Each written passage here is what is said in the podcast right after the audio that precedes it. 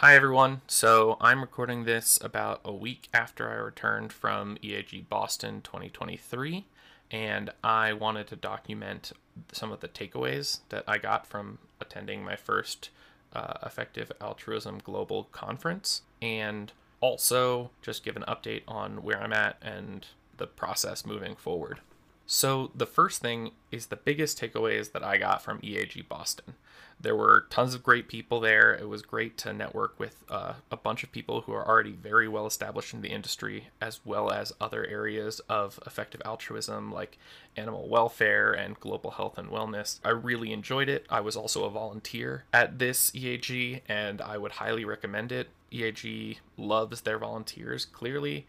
They really appreciate the time that you put in as a volunteer, and that shows. I think they did a really good job organizing it, and I would highly recommend considering going to an EAG if one happens to be near you, you have a friend that's nearby that you can stay with, something like that, because if you can volunteer and you can get low-cost housing, then really all it costs is a plane ticket, which ideally you can get for pretty cheap.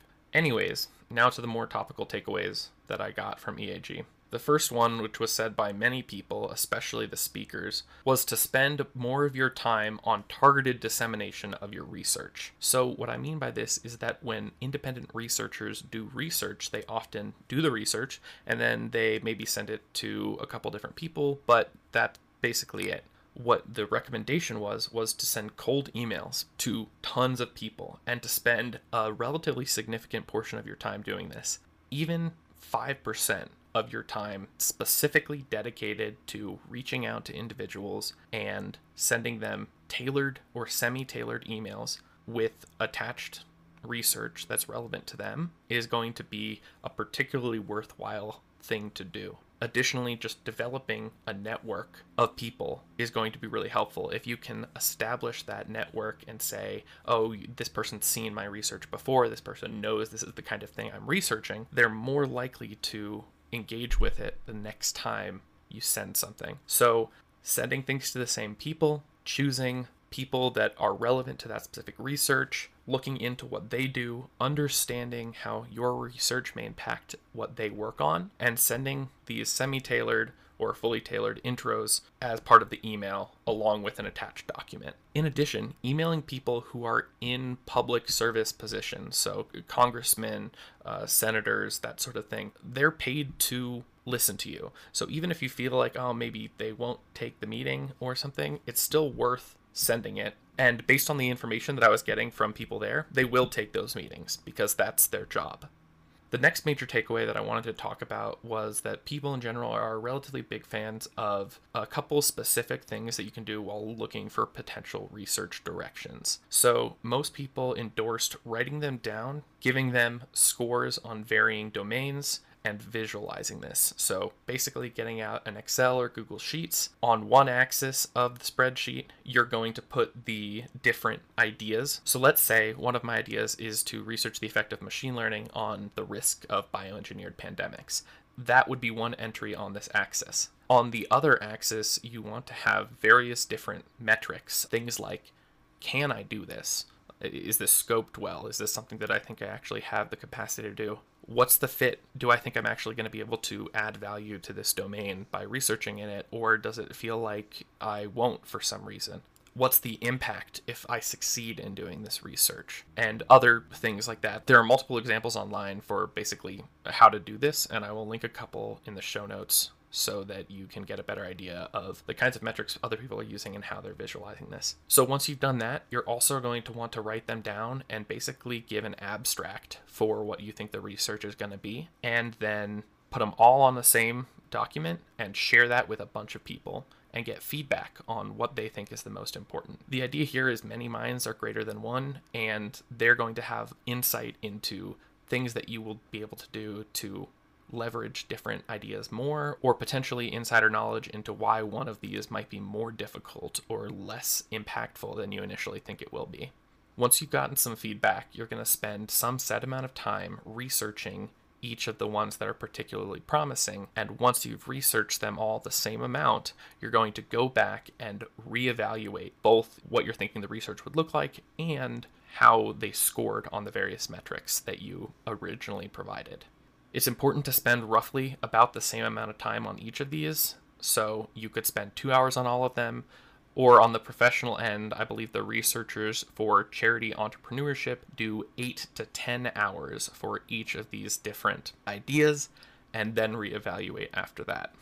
This, I think, is a principled, well-defined way to pick research directions and could be really useful for me and for other people as they choose things to work on in the future. The third major takeaway is higher volume of feedback is better. So as a result, I am going to create an anonymous feedback form for the podcast that goes onto the website, and I'm also going to work on getting the Spotify response functional so that I can get feedback from you guys. The fourth major takeaway was the publication of the paper titled "Will Releasing the Weights of Future Large Language Models Grant Widespread Access to Pandemic Agents" by Anjali Gopal and various other authors, including Kevin Esvelt. In this paper, the authors demonstrate that the current Llama 2 70 billion parameter version can be trained to become non-safe very easily, and can then be used for assistance in bioterrorist attacks. This is basically the exact kind of research that I talked about in episode 1 with Remelt, except it's done way better than I could with a way higher budget and way more visibility. Having said that, it was only half of the original proposed research because I was also interested in the biological design tools which use AI. After talking to multiple different people with experience in biosafety, however, I think that this actually is more of a pure biosecurity question than it is relevant to AI, because what the biological design tools are is exactly that. They're a tool, and they should be regulated as such, but I don't think we need to have special additional considerations for them. So while this is something that I think should be addressed, I don't think that it's particularly AI focused, and that removes it as something that I feel is fit for the AI safety camp. On top of that, I don't think that my research with a team from AI safety camp would provide sufficiently more to the discussion presented in the paper that I mentioned earlier. And at the same time, it would contribute to increasing dual use information that's out there about this kind of endeavor. Because of that, I've decided not to move forward with this research project. Unfortunately, that means that I won't be able to have an application to be a research lead for the upcoming AI safety camp, because when I returned from EAG, I did not have enough time to finish an entirely new research plan.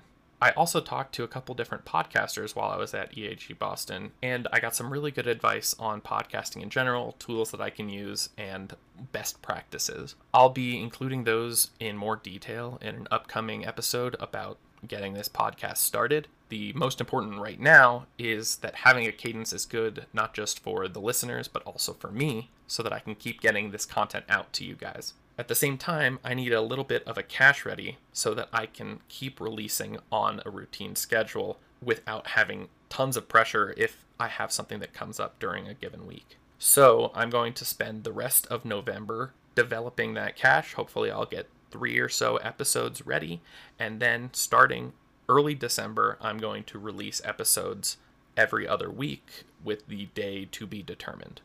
As I mentioned previously, I will also try to get comments set up on the website and get the podcast onto more platforms during that time. This month, I'll also be going to the EAGX virtual event, and I'm going to be applying to the Winter 2024 MATS program.